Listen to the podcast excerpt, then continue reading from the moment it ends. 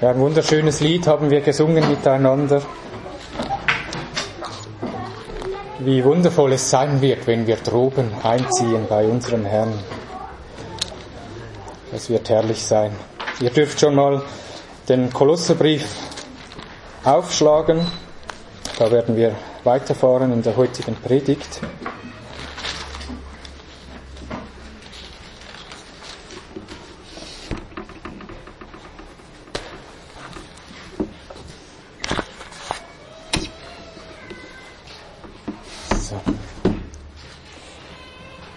Und zwar möchte ich mit euch heute einen Text anschauen, der von der Fülle und von der Gottheit Jesu spricht. Und ihr Lehrern ist es tatsächlich gelungen, genau diesen Text zu nehmen und so zu verdrehen, dass Jesus selbst nicht Gott ist, sondern ein von Gott erschaffenes Wesen. Und das basiert auf einer Aussage, die gemacht wird in diesem Text, dass Jesus der Erstgeborene aller Schöpfung ist. Es geht also um viel im heutigen Text. Es geht um den Kern des Evangeliums. Es geht darum, ob Jesus wirklich selber Gott ist oder ein vor Gott von Vater erschaffenes Wesen. Und ich glaube, der Grund, warum auch ihr Lehren Fuß fassen können und geglaubt werden, oder ein Grund davon besteht meistens auch darin, dass wir als Christen oft nicht Argumente dagegen haben. So ist es auch mir mal ergangen, genau mit diesem Bibeltext. Ich hatte ein Gespräch mit einem Zeugen Jehovas, er hat Bezug genommen auf diese Bibelstelle. Und genau das aufzuzeigen, dass eben Jesus ein erschaffenes Wesen ist, weil es ja heißt, die Erstgeburt der Schöpfung. Und ich habe mich schwer getan, da zu argumentieren, was das genau bedeutet. Und das soll nicht so sein und auch mein, das Anliegen meiner heutigen Predigt besteht darin, dass ich euch die Theologie, die in diesen Versen steckt, wirklich so aufzeigen kann, dass ihr sie verstehen könnt, dass ihr auch in der Lage seid, mit genau diesem Text die Gottheit Jesu zu verteidigen und auch mit einem Zeugen Jehovas genau über diese Bibelstelle sprechen könnt und ihm aufzeigen könnt, was es wirklich heißt. Wir wissen, wenn wir das Wort Gottes verstehen wollen, brauchen wir Gottes Hilfe dazu. Wir brauchen seinen Geist, der uns das Wort aufschließt. Ohne den Geist Gottes können wir Gott nicht verstehen. Das ist auch das Anliegen von Paulus in seinem Gebet. Er betet um geistliche Einsicht, geistliche Weisheit, was den Willen Gottes betrifft, damit wir auch entsprechend würdig wandeln können, indem wir wissen, was Gott getan hat, wer Gott ist, was er tut, was sein Wille ist. Dafür wollen wir jetzt also nochmals kurz beten und uns verneigen vor Gott. Ja, großer Gott, Vater im Himmel, wir wissen um unsere Abhängigkeit von dir. Und wer anders kann uns aufzeigen, wer du bist, als der Geist Gottes selbst. Und Herr, du bist es auch, der uns deinen Geist gibt, der uns führt in alle Wahrheit. Und so bitten wir auch gerade darum für den heutigen Text, dass du uns Verständnis gibst, damit wir dich verstehen können, damit wir deinen Willen mehr und mehr erfassen können, dass wir wachsen dürfen in der Erkenntnis und die Hoffnung, die du uns gegeben hast, auch verkündigen dürfen in dieser Welt und den Irrlehrern auch das Maul stopfen können, weil wir wissen, was dein Wort uns sagt. Herr, öffne du unsere Herzen und gib du uns Weisheit und Verstand für dein Wort. Amen. Amen. Wir lesen aus dem ersten Kolosserbrief. Fokus ist die Verse 15 bis 20. Ich lese aber noch ab dem Vers 12. wo es darum geht, dass wir dem Vater Dank sagen, der uns tüchtig gemacht hat, teilzuhaben am Erbe der Heiligen im Licht. Und dann im Vers 13, er hat uns errettet aus der Herrschaft der Finsternis und hat uns versetzt in das Reich des Sohnes seiner Liebe, in dem wir die Erlösung haben durch sein Blut, die Vergebung der Sünden. Dieser ist das Ebenbild des unsichtbaren Gottes, der Erstgeborene, der über aller Schöpfung ist. Denn in ihm ist alles erschaffen worden, was im Himmel und was auf Erden ist, das Sichtbare und das Unsichtbare, seien es Throne oder Herrschaften oder Fürstentümer oder Gewalten. Alles ist durch ihn und für ihn geschaffen. Und er ist vor allem und alles hat seinen Bestand in ihm. Und er ist das Haupt des Leibes der Gemeinde. Er, der der Anfang ist, der Erstgeborene aus den Toten, damit er in allem der Erste sei. Denn es gefiel Gott, in ihm alle Fülle wohnen zu lassen und durch ihn alles mit sich selbst zu versöhnen, indem er Frieden machte durch das Blut seines Kreuzes, durch ihn, sowohl was auf Erden als auch was im Himmel ist.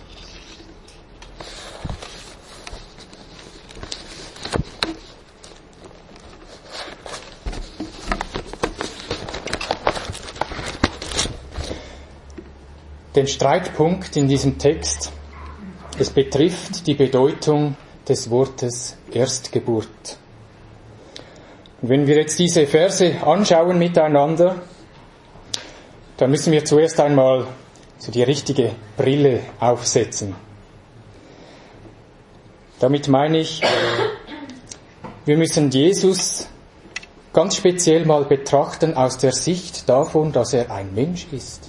Er ist ein Mensch, so wie du ein Mensch bist. Er ist ein Mensch, so wie auch ich Mensch bin. Jesus ist ein Mensch. Und er ist nicht ein Mensch, der irgendwie von Gott speziell begabt wurde, mehr als alle anderen, oder ein Mensch, der irgendwie etwas Göttliches in sich hat, oder ein Mensch, der besonders geistlich ist, wie zum Beispiel die Propheten aus dem Alten Testament, Viele haben ja gesagt, Jesus ist ein Prophet. Sie haben einfach gedacht, er ist ein speziell geistlicher Mensch. Aber was sagt Paulus im Vers 19?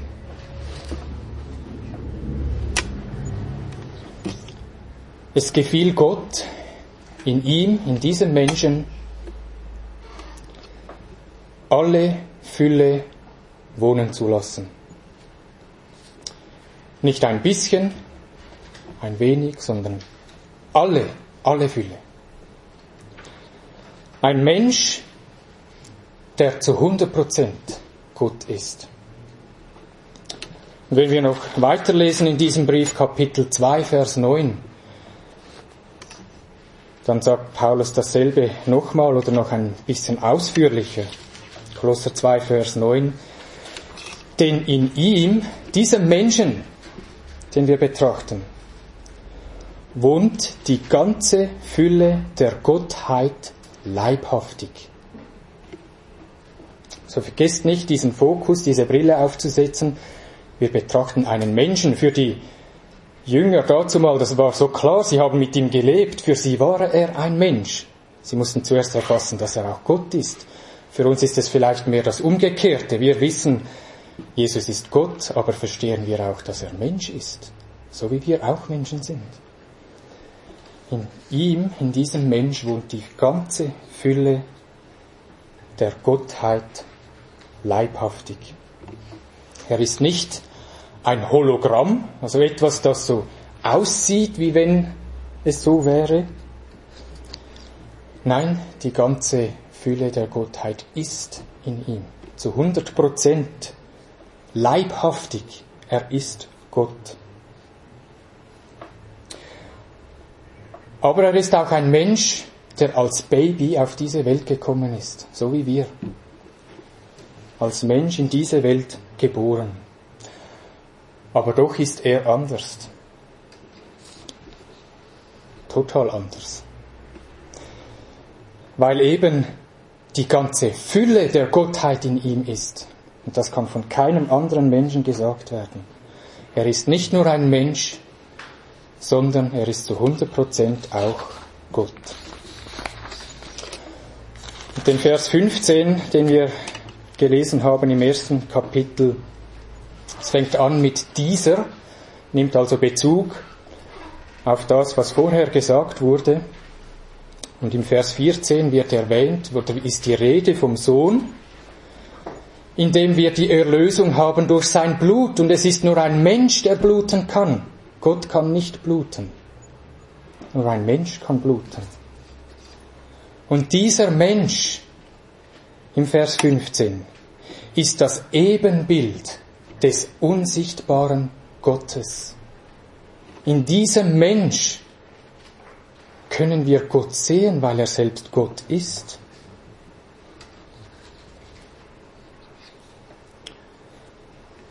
Jesus sagte, sagte zu Philippus Folgendes, als er von ihm gefragt wurde, Jesus, zeige uns den Vater. Was hat er ihm geantwortet? Philippus, so lange bin ich schon bei euch.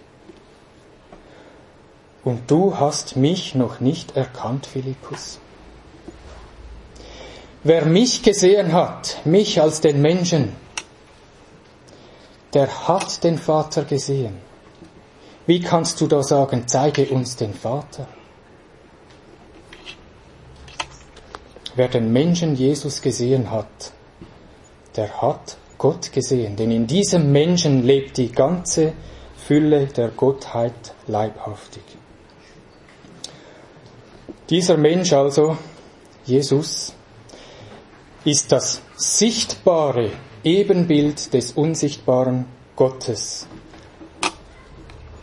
Und von diesem Menschen heißt es nun, in Vers 15, dass er der Erstgeborene ist. Der Erstgeborene aller Schöpfung. Und die Zeugen Jehovas, die deuten das so, dass sie sagen, Jesus wurde erschaffen. Wenn er der Erstgeborene, also der Erste der Schöpfung ist, heißt das, bevor alles andere erschaffen wurde, wurde er selbst erschaffen. Darum wird er Erstgeborener genannt.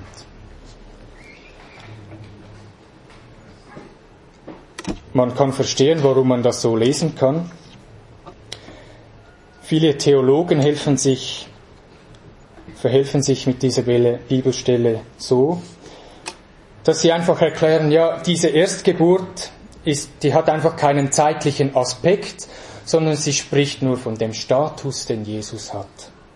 Den Status als Erstgeborener, der Erstgeborene, dem das Erbe zufällt. Er hat einfach diesen Status, aber das ist nicht mit einem zeitlichen Aspekt gemeint. Das ist sicherlich eine bessere Auslegung, als dass Jesus erschaffen wurde ähm, vor der Schöpfung, aber irgendwie auch nicht so richtig befriedigend, denn wenn wir diesen Text lesen, man kann das wohl so interpretieren, aber es ist nichts, es gibt keine Hinweise in diesem Text, dass wir das auch so lesen müssen.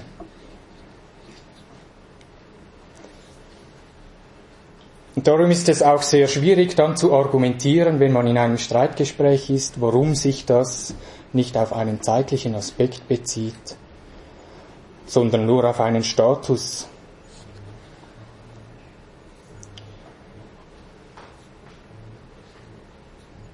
Und die Frage ist,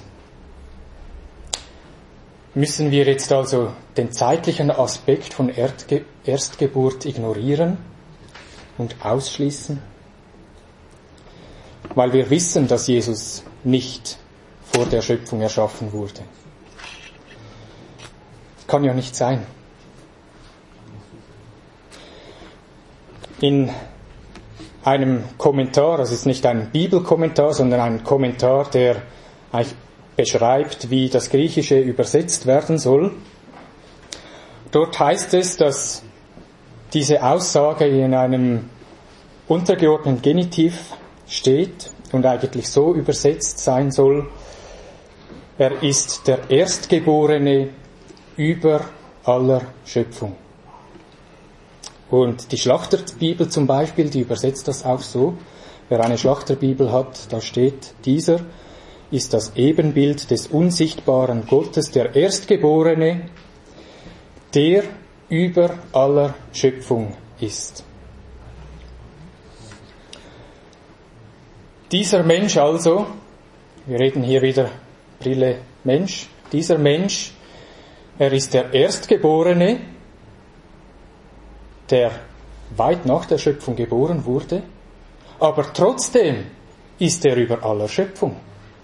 Und genau dies erklärt dann Paulus in den folgenden Versen, wie das sein kann und warum das so ist. In den Versen 16 und 17, das ist die Begründung, warum er über der Schöpfung ist. Es fängt an mit einem Denn. Das ist die Begründung. Warum ist dieser Erstgeborene? Das kann doch nicht sein. Der ist ja erst jetzt geboren. Warum kann der über der Schöpfung sein? Denn in ihm ist alles erschaffen worden, was im Himmel und was auf Erden ist, das Sichtbare und das Unsichtbare, seien es Throne oder Herrschaften oder Fürstentümer oder Gewalten. Alles ist durch ihn und für ihn geschaffen und er ist vor allem. Und alles hat seinen Bestand in ihm.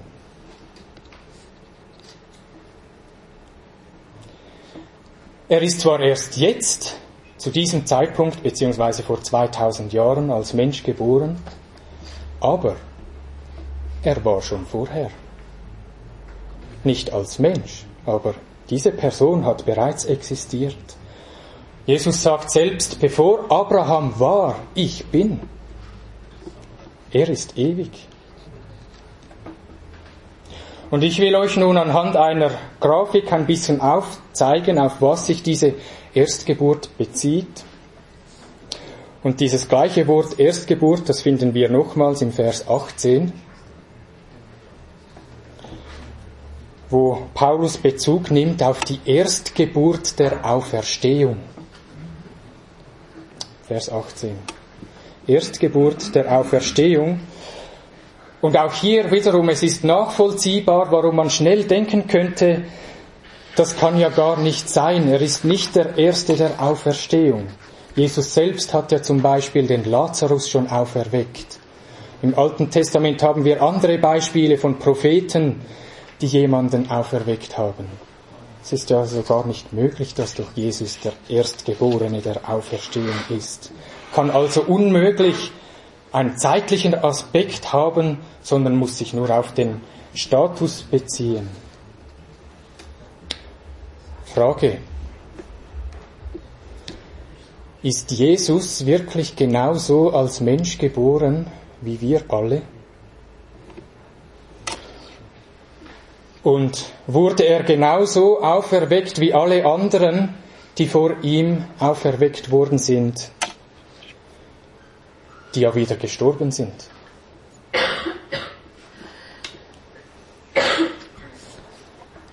Nein, Jesus ist nicht wieder gestorben. Und er ist nicht, er ist auch nicht auf die gleiche Weise wie wir als Mensch auf die Welt gekommen. Ich werde das gleich erklären. Es ist von Erstgeburt die Rede, weil da als Jesus geboren wurde, etwas völlig Neues entstanden ist, das gab es vorher gar noch nicht. Das war schlicht inexistent. Darum wird es ja Erstgeburt genannt. Es ist, er ist der Erste.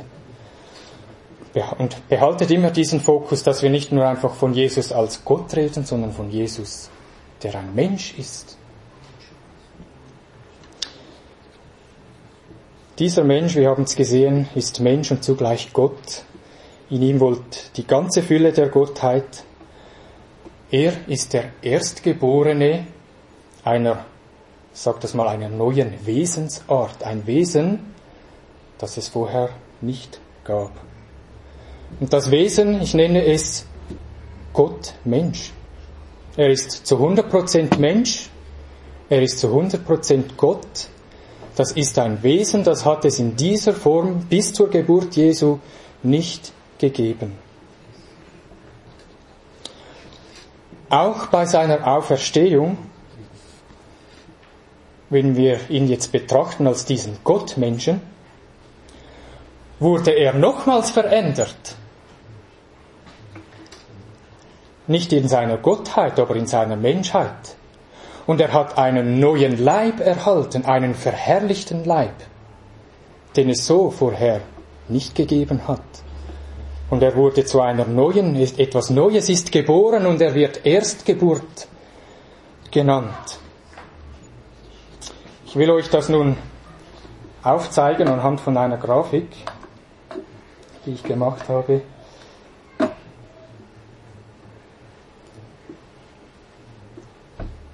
Ich hoffe, ihr könnt es lesen und seht es alle. Wir betrachten nun dieses Wesen, den Gott Mensch, den wir haben in Jesus Christus. Wir haben was ist ein Laserpointer da?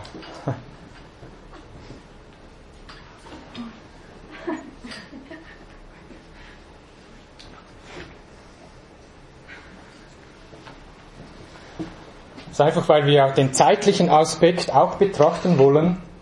Wir haben hier der Anfang der Schöpfung.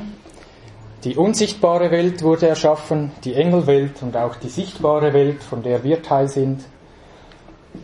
Ich habe noch unterteilt in Blau Himmel, äh, Weiß Erde. Wir haben die Zeitlinie und wir haben noch den Tod dargestellt als eine weitere Linie. Und da beginnen wir nun mit dem Sohn Gottes, der vor allem ist. Sagt auch der Paulus im Kolosserbrief, argumentiert ja genau das, er ist vor allem. Vers 17. Er ist der Sohn Gottes und er ist im Himmel. Er hat alles gemacht, alles ist durch ihn entstanden. Er war schon immer, er ist ewig und er ist nicht zu diesem Zeitpunkt erschaffen worden, sondern er ist Gott in Ewigkeit. Dann geschieht etwas ganz Außergewöhnliches. Dieser Gott, der im Himmel ist, kommt zu uns auf die Erde und er wird geboren als Mensch. Und es entsteht ein neues Wesen. Er wird Sohn Gottes genannt. Er wird aber auch Menschensohn genannt. Wenn ihr das, die Evangelien lest, er nimmt immer wieder Bezug und sagt, wie der Menschensohn leiden muss. Menschensohn wird sehr häufig erwähnt. Dies also, und das fand erst zu diesem Zeitpunkt statt, und nicht vorher, ist die Erstgeburt des Gottmenschen. Ein Mensch, der zu 100% Gott ist.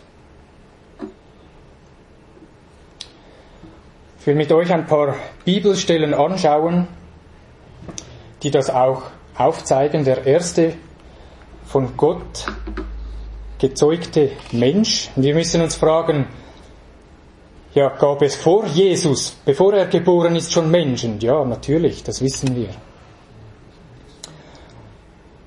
Wurde bis dahin aber jemals ein Mensch von Gott gezeugt?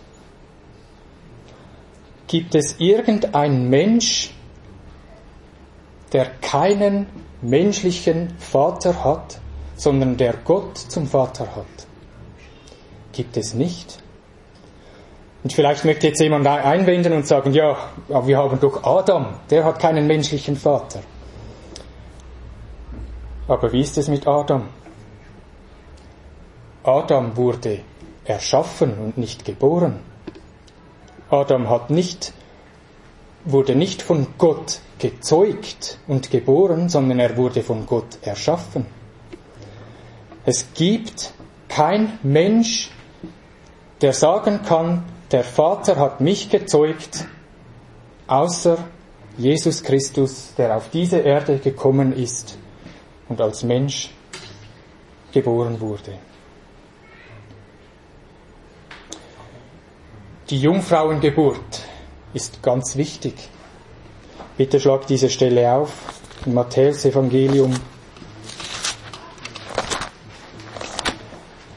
Kapitel 1 Vers 18. Ihr solltet das alle jetzt ja gut wissen. Wir haben Weihnachtszeit hinter uns und das sicher mehrmals gelesen und behandelt. Matthäus 1 ab Vers 18. Da heißt es, es fängt schon so an, die Geburt Jesu aber geschah auf diese Weise. Sie ist nicht gleich wie alle anderen menschlichen Geburten, sondern sie ist anders. Darum wird sie auch hier genau beschrieben. Die Geburt, Geburt Jesu aber geschah auf diese Weise. Als nämlich seine Mutter Maria mit Josef verlobt war, noch ehe sie zusammengekommen waren, also noch ehe sie verheiratet waren und Geschlechtsverkehr hatten, erwies es sich, dass sie vom Heiligen Geist schwanger geworden war. Aber Josef, ihr Mann, der gerecht war und sie doch nicht der öffentlichen Schande preisgeben wollte, gedachte, sie heimlich zu verlassen. Weil sie eben nicht verheiratet waren und jetzt ist sie schwanger. Das darf eigentlich nicht sein, oder? Während er aber dies im Sinn hatte, siehe, da erschien ihm ein Engel des Herrn im Traum, der sprach, Josef, Sohn Davids, scheue dich nicht, Maria, deine Frau, zu dir zu nehmen, denn was in ihr gezeugt ist, das ist vom Heiligen Geist. Sie wird aber einen Sohn gebären und du sollst ihm den Namen Jesus geben, denn er wird sein Volk retten von ihren Sünden. Dies aller Abers aber ist geschehen, damit erfüllt würde, was der Herr durch den Propheten geredet hat, der spricht. Siehe, die Jungfrau wird schwanger werden und einen Sohn gebären und man wird ihm den Namen Immanuel geben, das heißt übersetzt Gott mit uns. Als nun Josef vom Schlaf erwachte, handelte er so, wie es ihm der Engel des Herrn befohlen hatte, und nahm seine Frau zu sich, und er erkannte sie nicht. Er erkannte sie nicht, heißt, er hatte keinen geschlechtlichen Umgang mit ihr, bis sie ihren erstgeborenen Sohn geboren hatte, und er gab ihm den Namen Jesus die Jungfrauengeburt. Ganz, ganz wichtig. Das ist der erste Mensch, der geboren wurde und keinen menschlichen Vater hat. Ihr könnt mit den Leuten darüber reden, ob sie an die Jungfrauengeburt glauben. Das ist ein Märchen, das kann gar nicht sein, das gibt es nicht. Sprecht mit ihnen darüber. Glaubst du, dass Jesus von einer Jungfrau geboren wurde. Sie werden dich auslachen. Das ist ganz wichtig. Das ist der einzige Mensch, der von Gott selbst gezeugt wurde. Beziehungsweise wir lesen zweimal in diesem Abschnitt, er ist vom Heiligen Geist gezeugt worden. Im Vers 18 am Ende, was, sie ist schwanger dass sie vom Heiligen Geist schwanger geworden ist und im Vers 20. Was in ihr gezeugt ist, das ist vom Heiligen Geist.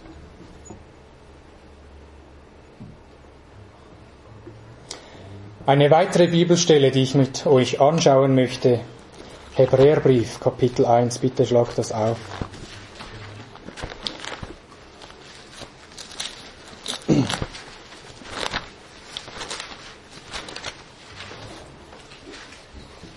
Hebräerbrief, Kapitel 1. Es spricht davon, dass der Sohn Gottes auf die Welt gekommen ist, zu uns geredet hat. Und ab, jetzt bin ich da im falschen, falschen Brief. Ab Vers 4 lesen wir dann Folgendes. Und er, nämlich dieser Mensch, der auf die Erde gekommen ist, ist umso viel erhabener geworden als die Engel, wie der Name, den er geerbt hat, ihn auszeichnet vor ihnen. Denn zu welchen von den Engeln hat er jemals gesagt, du bist mein Sohn, heute habe ich dich gezeugt. Und das heute bezieht sich nicht auf, wie das die Zeugen Jehovas daneben nennen, vor der Schöpfung von allem, sondern auf die Erstgeburt, als Jesus Mensch wurde. Du bist mein Sohn, heute habe ich dich gezeugt und wiederum, ich werde sein Vater sein und er wird mein Sohn sein. Und wenn er den Erstgeborenen, und hier haben wir das gleiche Wort, der Erstgeborene, der Gottmensch, wenn er den Erstgeborenen wiederum in die Welt einführt, wenn er wiederkommt zum zweiten Mal, spricht er, und alle Engel Gottes sollen ihn anbeten. Und dieser Ausdruck im Vers 4, er ist umso viel erhabener geworden als die Engel. Das kann sich nicht auf Gott beziehen. Gott ist höher als Engel. Er hat die Engel erschaffen. Das muss sich auf einen Mensch beziehen, der erhabener wird als Engel. Und so haben wir jetzt einen Menschen, den Sohn Gottes, der erhabener geworden ist als die Engel, weil er Gott ist. Weil er nicht einfach nur Mensch ist, sondern weil er auch Gott ist und das zu 100 Prozent. Eine neue Art von Mensch, ein Gott-Mensch. 100 Prozent Mensch, 100 Prozent Gott. Und genau in diesem Zusammenhang spricht der Hebräer auch im Vers 6 von dem Erstgeborenen.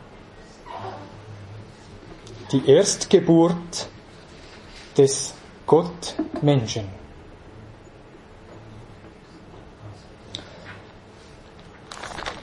Eine weitere Bibelstelle im Römerbrief Kapitel 8, Vers 29.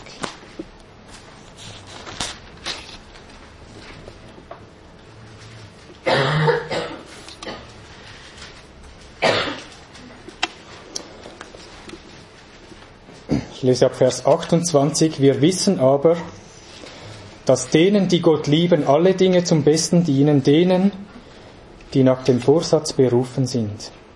Denn die er zuvor ersehen hat, die hat er auch vorherbestimmt, den Ebenbild seines Sohnes gleichgestaltet zu werden, damit er der Erstgeborene sei unter vielen Brüdern.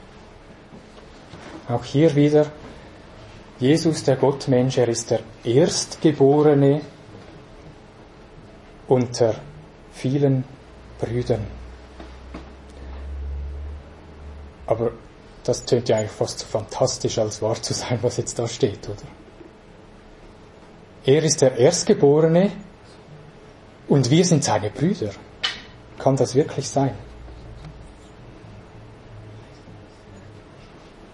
Der Erstgeborene, der Erstgeborene Gottmensch, ein Wesen, das es bis dahin nicht gegeben hat. Wir gehen noch nachher darauf ein. Ich denke, es sollte für alle klar sein, dass wenn wir von Jesus, dem Erstgeborenen, sprechen, dann reden wir nicht einfach von einem normalen Menschen, so wie wir das sind, wenn wir auf die Welt, wenn wir auf die Welt kommen, sondern wir reden von einem Menschen, der Gott ist, einem Gottmenschen. Eine neue Kreatur, eine neue Schöpfung. Hier zum ersten Mal geschehen, darum Erstgeburt. Und dieser Gottmensch ging in den Tod, wurde gekreuzigt, nach drei Tagen auferstanden, aber diese Auferstehung aus den Toten, sie war nicht wie die Auferstehung, die vorhin schon passiert sind, wie zum Beispiel beim Lazarus, der ja wieder gestorben ist. Lazarus erhielt auch keinen verherrlichten Leib. Jesus aber in seiner Auferstehung. Ich nenne, ich nenne das nun, ich hoffe, ihr könnt es lesen, er ist der Sohn Gottes und er ist der Menschensohn Punkt 2. Also ein, wie ein Upgrade für die, die ähm, mit Computer arbeiten, heißt ja alles Punkt 2 oder Punkt 3, wenn es noch besser wird. Der menschliche Teil hat sogar noch ein zusätzliches Upgrade erhalten. Und er ist jetzt nicht in seiner Göttlichkeit mehr geworden, aber was das Menschsein betrifft, ist es nochmals etwas Neues geworden, noch besser.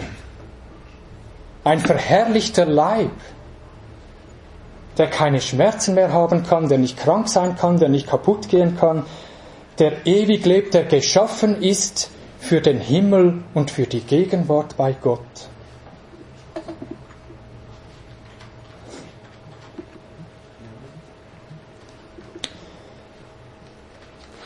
Ich möchte nochmals die Verse aus dem Kolosserbrief lesen.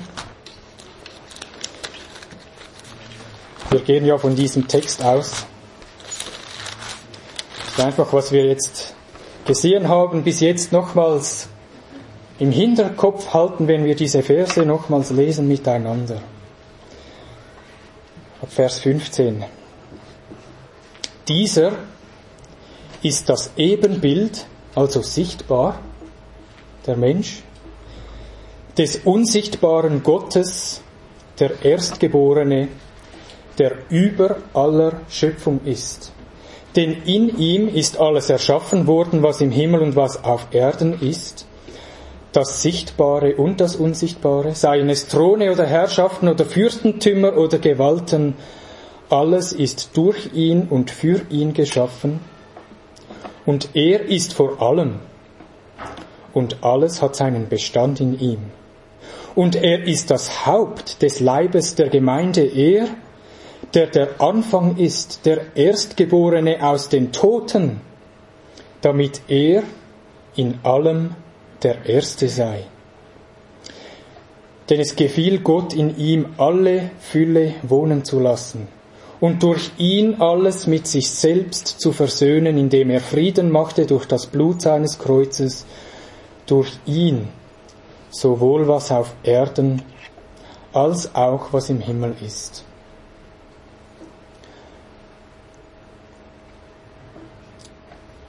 Wir lesen davon im Vers 20, wie dieser Gottmensch alles versöhnt hat mit Gott.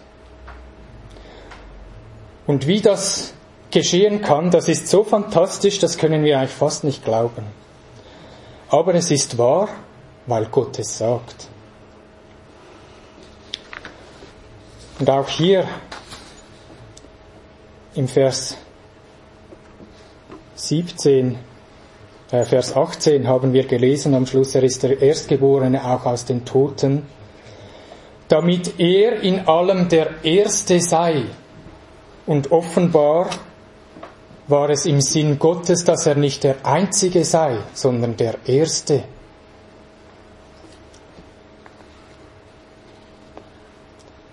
Und so möchten wir jetzt Oh, ich habe da noch ein paar Bibelstellen ausgelassen, sehe ich gerade. Ähm, der erste Mensch mit neuem Leib, wir schlagen diese Stellen einfach noch kurz nach, sie sind wichtig. Apostelgeschichte 26, Verse 22 und 23.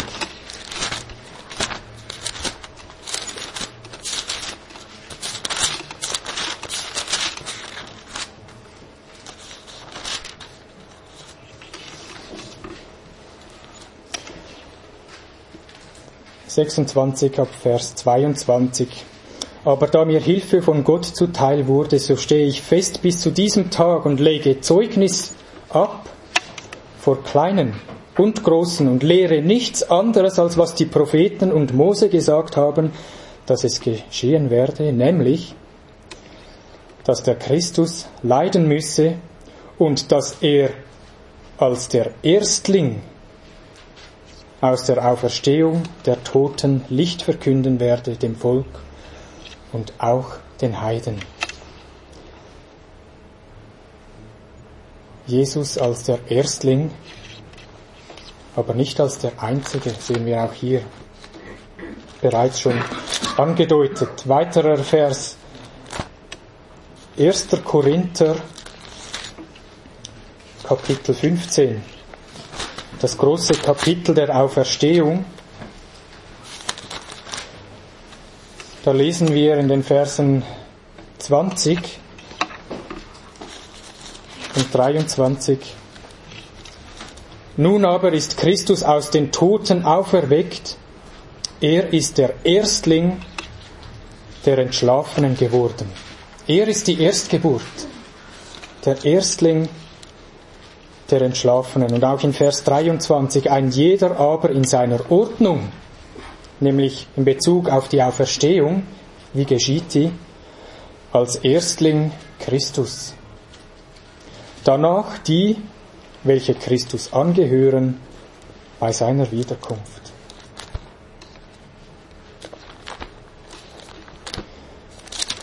Dann noch eine Bibelstelle aus Offenbarung 1, Vers 5.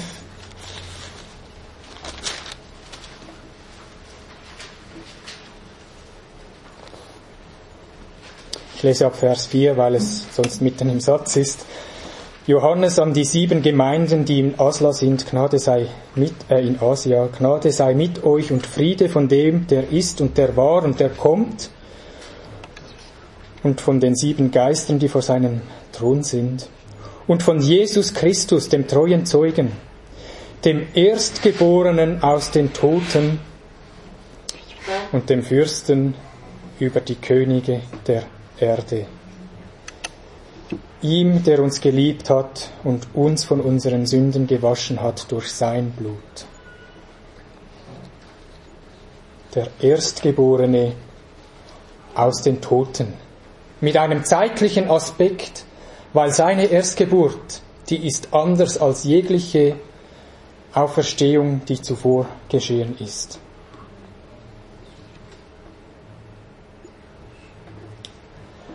Er ist der Erste mit einem unsterblichen Leib.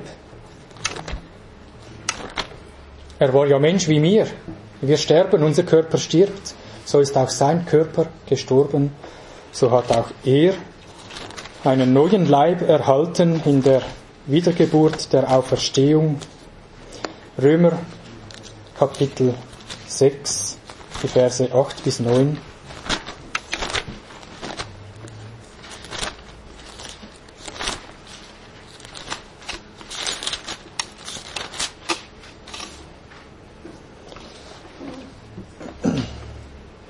Wenn wir aber mit Christus gestorben sind, so glauben wir, dass wir auch mit ihm leben werden, da wir wissen, dass Christus aus den Toten auferweckt nicht mehr stirbt.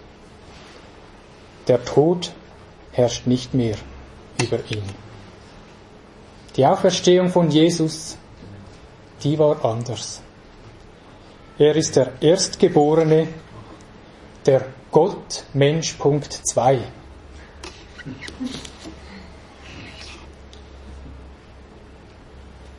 Schauen wir uns das mal nun an, was das für uns bedeutet.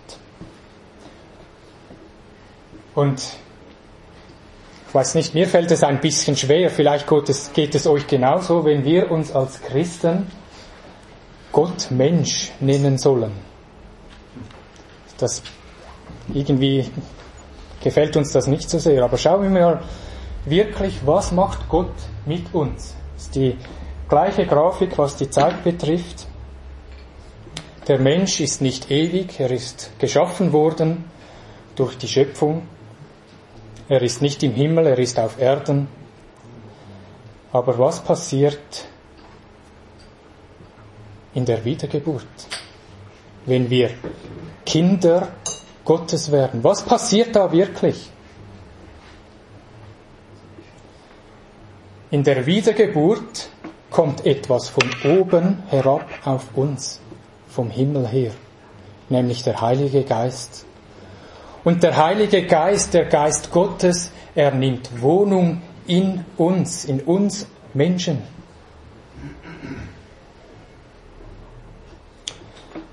Und diese Wiedergeburt, wir sind nicht die Erstlinge, aber Jesus ist der Erstlinge von vielen Brüdern. Das ist die Geburt eines Gottmenschen. Wir sind Mensch, aber wir empfangen den Geist Gottes und wir bekommen Anteil an Gott. Das ist der göttlich neu geborene Mensch. Ich möchte hier einfach noch kurz betonen, die Schrift redet davon, dass wir dem Sohn Gottes gleichgestaltet werden. Wenn er also Gott Mensch ist, dann werden auch wir das sein. Wir haben als Kinder Gottes den Geist Gottes empfangen. Wir haben auch Geistesgaben empfangen, göttliche Dinge. Wir bekommen Anteil an göttlicher Natur, aber wir sind weit davon entfernt, weit davon entfernt, dass die ganze Fülle der Gottheit leibhaftig in uns wohnen würde. Das ist nicht so. In, allein in Jesus Christus wohnt die ganze Fülle der Gottheit leibhaftig, zu 100 Prozent. Ich muss schauen, dass ich da ein bisschen vorwärts komme mit der Zeit. Äh, wir lesen im Jakobusbrief, Gott hat uns gezeugt. Das ist etwas, das Gott tut. Ein Vater zeugt Kinder. Wir werden Kinder Gottes genannt. Er zeugt uns in der Wiedergeburt. Wir werden zu einer neuen Kreatur, einer neuen Schöpfung. Das ist genau das, was die Bibel uns lehrt. Wir sind nicht Menschen wie andere Menschen. Wir sind eine neue Kreatur, etwas Neues. Bitte schlag diese Stelle auf. 2. Korinther Kapitel 5, Vers 17. Wir sind nicht mehr wie diese anderen Menschen von der Welt. Wir sind eine neue Kreatur. 2. Korinther 5, Vers 17. Darum ist jemand in Christus, so ist er eine neue Schöpfung. Etwas Neues ist geworden. Das alles aber kommt von Gott. Das alles aber kommt von Gott, der uns mit sich selbst versöhnt hat, durch Jesus Christus und uns den Dienst der Versöhnung gegeben hat.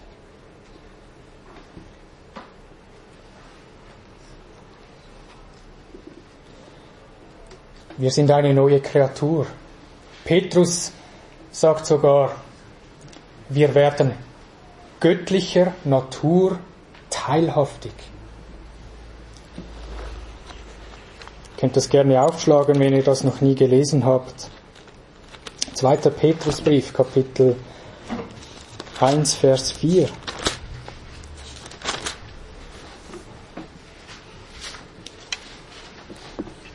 dass eine göttliche Kraft uns alles geschenkt hat, was zum Leben und zum Wandel in Gottesfurcht dient, durch die Erkenntnis dessen, der uns berufen hat durch seine Herrlichkeit und Tugend, durch welche er uns die überaus große und kostbaren Verheißungen gegeben hat, damit ihr durch dieselben göttlicher Natur teilhaftig werdet.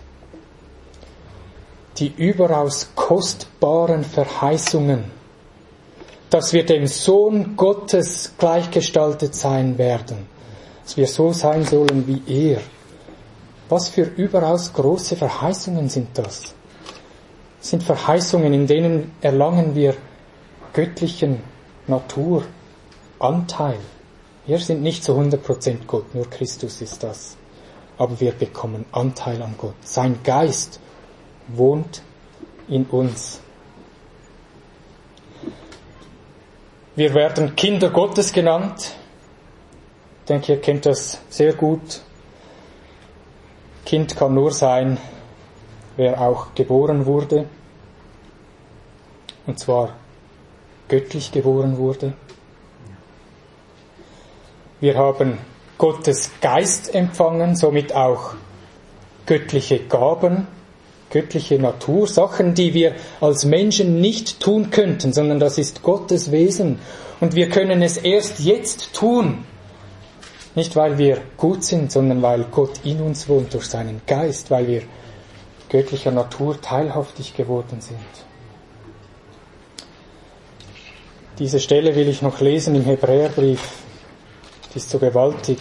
Kapitel 2.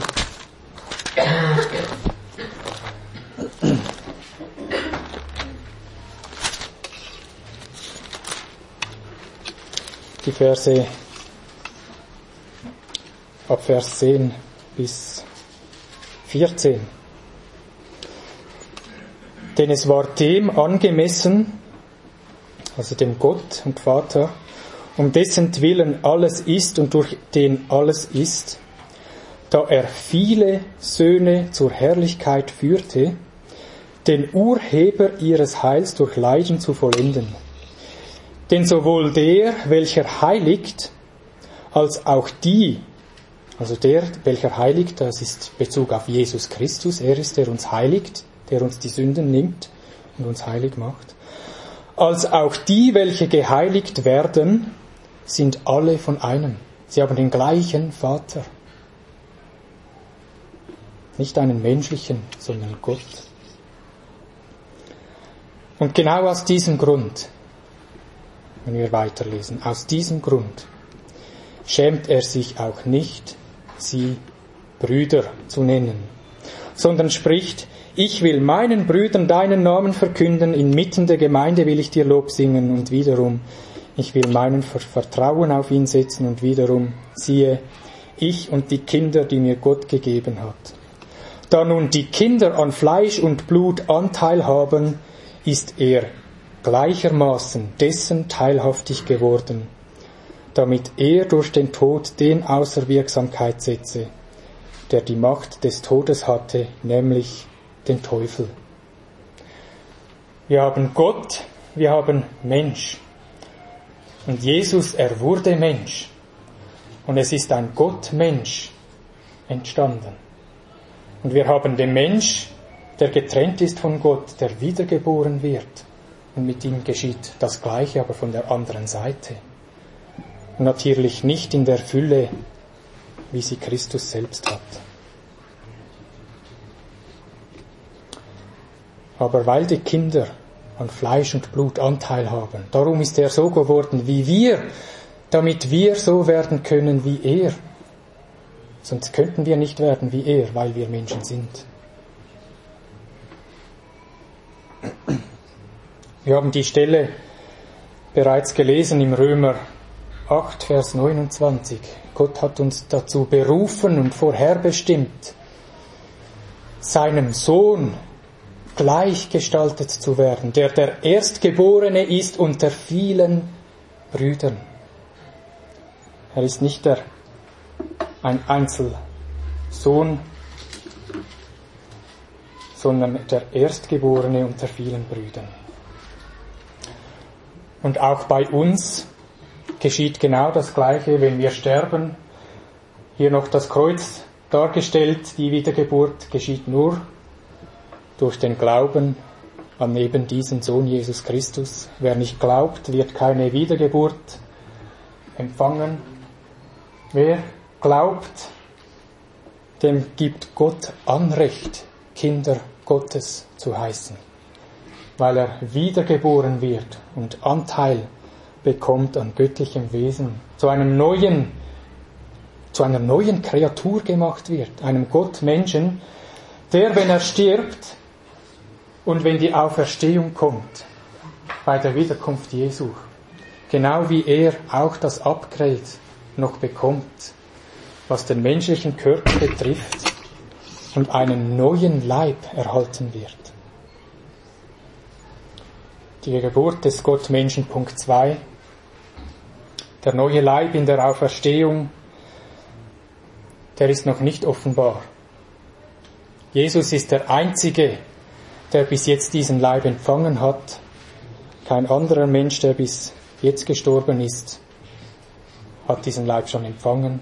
Das geschieht in der Auferstehung. Die ist noch vor uns. Sie ist noch nicht offenbar. Die ganze Schöpfung, heißt es im Römerbrief, sehnt sich sogar danach, dass diese Söhne Gottes offenbar werden. Das ist so etwas Herrlich und Wunderbares, was Gott hier tut. Das ist kaum fassbar. Ich will diese Stelle noch lesen aus dem ersten Johannesbrief. Schlag das bitte auf, 1. Johannes Kapitel 1, äh, 1. Johannesbrief Kapitel 3, der Vers 2.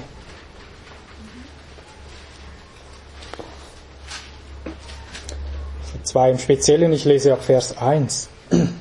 Seht, welch eine Liebe hat uns der Vater erwiesen, dass wir Kinder Gottes heißen sollen. Darum erkennt uns die Welt nicht, weil wir sind anders als die Welt. Wir sind eine neue Schöpfung, wir sind nicht so wie sie. sie. Darum erkennt uns die Welt nicht, weil sie ihn nicht erkannt hat, Geliebte. Wir sind jetzt Kinder Gottes. Das sind wir jetzt. Wir sind wiedergeboren. Kind Gottes, Gott Menschen. Wir sind jetzt Kinder Gottes. Und noch ist nicht offenbar geworden, was wir sein werden. Das ist, was noch zukünftig ist. Der verherrlichte Leib, den wir bekommen.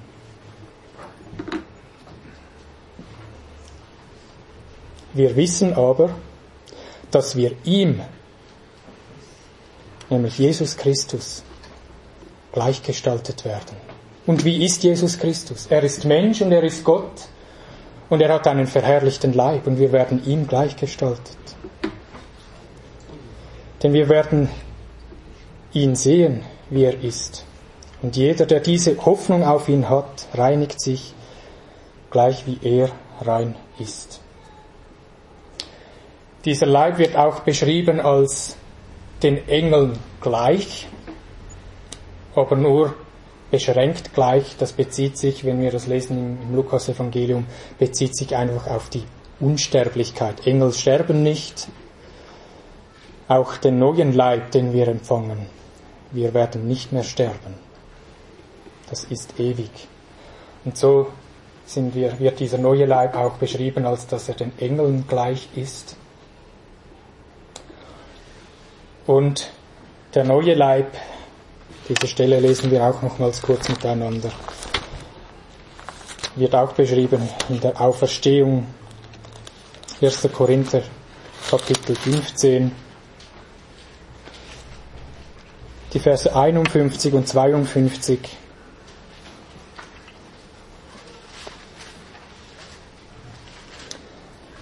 Es ist ein Geheimnis. Es ist etwas Wunderbares. Es ist etwas, das die Propheten aus dem Alten Testament nicht gekannt haben. Gott hat es offenbar gemacht im Neuen Testament. Und darum sagt Paulus, siehe, ich sage euch ein Geheimnis, wir werden zwar nicht alle entschlafen, wir werden aber alle verwandelt werden. Plötzlich in einem Augenblick zur Zeit der letzten Posaune, denn die Posaune wird erschallen und die Toten werden auferweckt werden, unverweslich und wir werden verwandelt werden. Es ist noch zukünftig. Es wird geschehen, wenn die Posaune erschallt, wenn Jesus wiederkommt und uns zu uns ruft, dann wird das alles geschehen.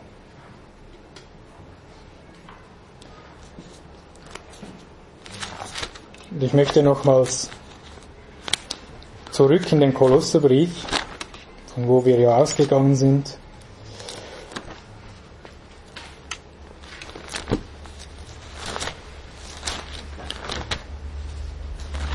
Vers 18 lesen wir die Beziehung von diesem Herrn Jesus, von diesem Gottmenschen zu seiner Gemeinde. Das sind wir, die wir an ihn glauben. Vers 18, er ist das Haupt des Leibes. Des Leibes von ihm. Er ist Gott, wir haben Anteil an ihm, wir gehören zu selben Leib. Er ist das Haupt des Leibes, der Gemeinde. Er, der der Anfang ist, der Erstgeborene aus den Toten, damit er in allem der Erste sei. Und das ist er wirklich, das ist wie auch im Predigttitel angekündigt. Jesus Christus, der Erstgeborene in allem. Und er ist unser Haupt. Er hat für uns gelitten. Er hat uns mit Gott versöhnt. Er ist zu uns gekommen, damit er uns zu sich nehmen kann. Er hat uns erkauft mit seinem Blut und wir gehören ihm. Er macht das alles mit uns. Nicht, dass wir irgendetwas tun. Das tut alles er. Wir haben es gelesen im Korintherbrief. Das alles kommt von Gott. Er tut das alles. Jesus ist der Erstgeborene in allem und wir werden zu Neugeborenen nach ihm zeitlich nach ihm, zu einer neuen Kreatur, ihm gleich, wenn wir an ihn glauben und wiedergeboren worden sind durch den Heiligen Geist. Das klingt sehr verrückt. Und das ist es auch. Das, das kann fast nicht wahr sein, oder? Tut das wirklich Gott so viel Gutes an uns? Wir, wo wir doch seine Feinde waren, Gut, tut Gott so viel Gutes an uns. Lest mal weiter im Kolosser ab Vers 21, auch euch, die ihr einst entfremdet und feindlich gesinnt wart in den bösen Werken. Das sind wir. Feindlich gesinnt. Hat er jetzt versöhnt in dem Leib seines Fleisches durch den Tod, um euch heilig und tadellos und unverklagbar darzustellen vor seinem Angesicht. Wie kann Gott uns nur so sehr lieben? Wie ist das möglich? Wir, die wir feindlich gesinnt waren in bösen Werken. Lasst uns wirklich dankbar sein für das. Dankbar für die unendlich große Liebe, die Gott zu uns Menschen hat die er uns gezeigt hat in seinem Sohn, die er uns zeigt in all dem, was er tut, in uns und an uns. Und wenn ihr vielleicht einmal die Möglichkeit habt, mit einem Zeugen Jehovas eine Diskussion zu führen, Sie nehmen genau diesen Text, um zu beweisen, dass Jesus nicht ewig ist, dass er nicht Gott ist. Beweist ihnen bitte das Gegenteil. Zeigt es ihnen auf, was Jesus ist und was das für uns bedeutet.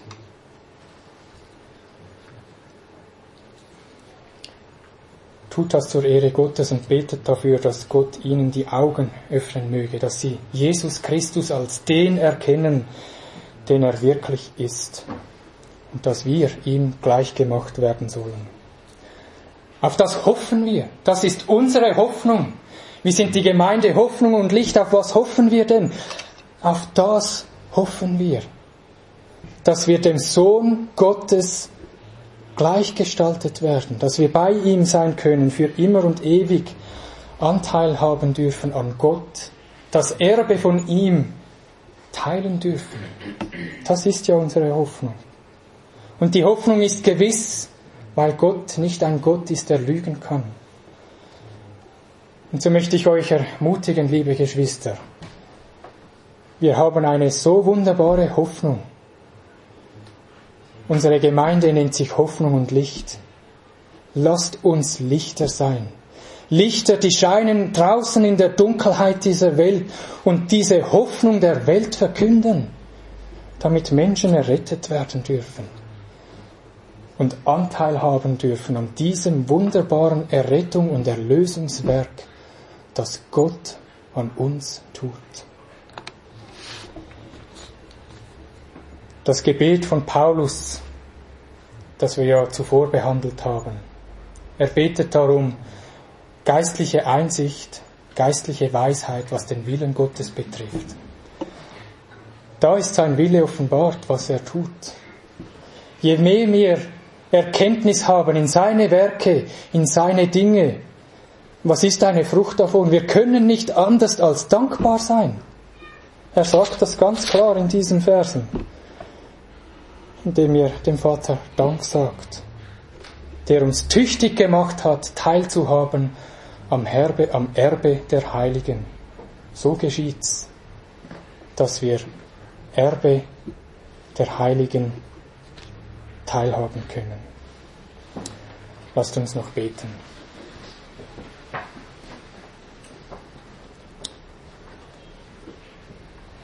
Ja, lieber Gott und Vater, wie unglaublich ist es, wie viel Gutes, das du wirkst an uns. Wie unglaublich ist es, dass du deinen Sohn in diese Welt gesandt hast, um geboren zu werden als Menschen, um uns gleich zu werden, um Anteil zu bekommen an Fleisch und Blut, damit er sterben kann an unserer Stelle. Und das wunderbare Werk der Versöhnung wirken kann, indem wir versöhnt werden dürfen mit dir, so wie wir glauben an dich und deinen Sohn und uns retten lassen von dir. Und du hast das alles getan, obwohl wir feindlich gesinnt waren in bösen Werken. Wir haben nicht dich gesucht, sondern wir waren Feinde. Doch du uns hast, hast uns so geliebt, dass du deinen einzigen Sohn dahin gabst, damit wir erkauft und erlöst werden dürfen. Wiedergeboren zu einer neuen Schöpfung, zu einer neuen Kreatur.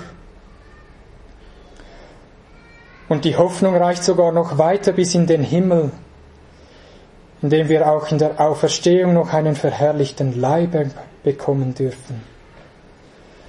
Und für immer und ewig zu dir zu kommen und bei dir sein können. Herr, wir danken dir, wir loben und preisen dich, wir beten dich an. Und Herr Jesus Christus, wir erkennen, dass du würdig bist, Preis und Dank und Ehre und Ruhm zu empfangen von uns. Und Herr, wirke du in uns, damit auch wir dir gebührenden Ruhm und Dank und Ehre bringen können. Hilf uns, indem wir Verständnis haben von deiner Errettung, von deinem Willen, indem wir wachsen können in der Erkenntnis, um dich zu loben, um dich zu preisen, um dich zu ehren und auch als Kinder Gottes unserer Berufung gemäß würdig zu wandeln. Amen. Amen.